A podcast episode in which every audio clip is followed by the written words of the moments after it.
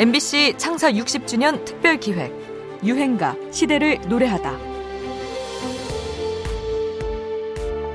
안녕하십니까 변호민입니다. 네, 베스트 래퍼들을 쭉 지켜보셨는데요. 거의가 다 남자분들이죠. 그런데 이 남자분들 틈에서 한국 가요계 95년 가요계를 쭉 또 꿋꿋이 지켜온 또 다른 한 분이 있습니다. 에, 인기가요 베스트 50에서는 4주나 1위를 차지했더라고요. 그리고 옛날에는 그 연약하고 좀 갸날픈 여자들이 인기가 있었지만 요즘은 이런 불같은 성미를 가진 여자들이 인기가 있다고 합니다. 그리고 바람 피는 남자들에게는 경고등을 켜고 있고요. 그리고 넌 그렇게 살지 마라고 자신있게 말하는 여자입니다. 아주 멋있는 여자죠. 박미경 씨입니다. 서태지와 아이들, DJ DOC, 터보, 박진영, 솔리드와 RF까지 쟁쟁한 남성 가수들이 맹활약했던 1994년. 시원시원한 가창력으로 가요계를 접수한 박미경. 그는 원래 1985년 제6회 강변가요제 출신이죠. 민들레 홀시데어로 이름을 알리기 시작했는데요.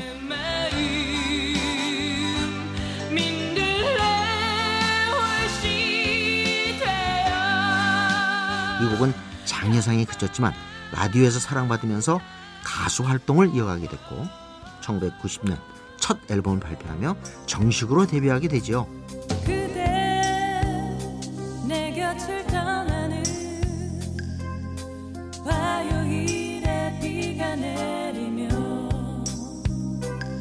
여기 실린 이호준의 곡 화요일에 비가 내리면이 사랑받으면서 비가 오는 화요일마다 라디오를 뒤덮게 됩니다.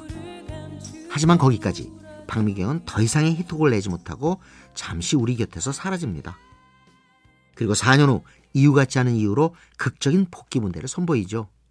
잔잔한 발라드를 주로 부르던 그가 댄스 음악의 귀재 프로듀서 김창을 만나면서 빠른 템포의 댄스곡으로 반전을 꾀한 것이었죠. 이유 같지 않은 이유 같은 경우는 그때 당시 최고의 프로듀서 김창완 씨가 프로듀서를 했고 천성일 씨가 작곡을 했고 씨곡이에요? 임건모 씨가 코러스를 넣고 김영석 씨가 편곡을 했고 안무를 구준혁 강원래가 그 당시 올스타들이 다 모여. 구준혁 씨가 또 자켓 디자인을 하고. 음, 그 당시 이 사무실이 정말 대단했죠. 내면은 백만장 막 나갈 때가 94년이면 진짜 한창 때네. 이듬해 나온 2부의 경고에서 박미경의 인기는 정점을 찍게 되는데요. 새로운 정글 댄스풍 드럼 비트와 압도적인 가창력, 당당한 여성상을 표현한 노랫말은 대중의 큰 환영을 받게 됩니다. 호령하듯 내지르는 당당하고 파워풀한 댄스 음악으로 새로운 여성 가수의 이미지를 선보였던 유행가입니다. 극적인 변신의 주인공 박미경입니다. 2부에 듭니다.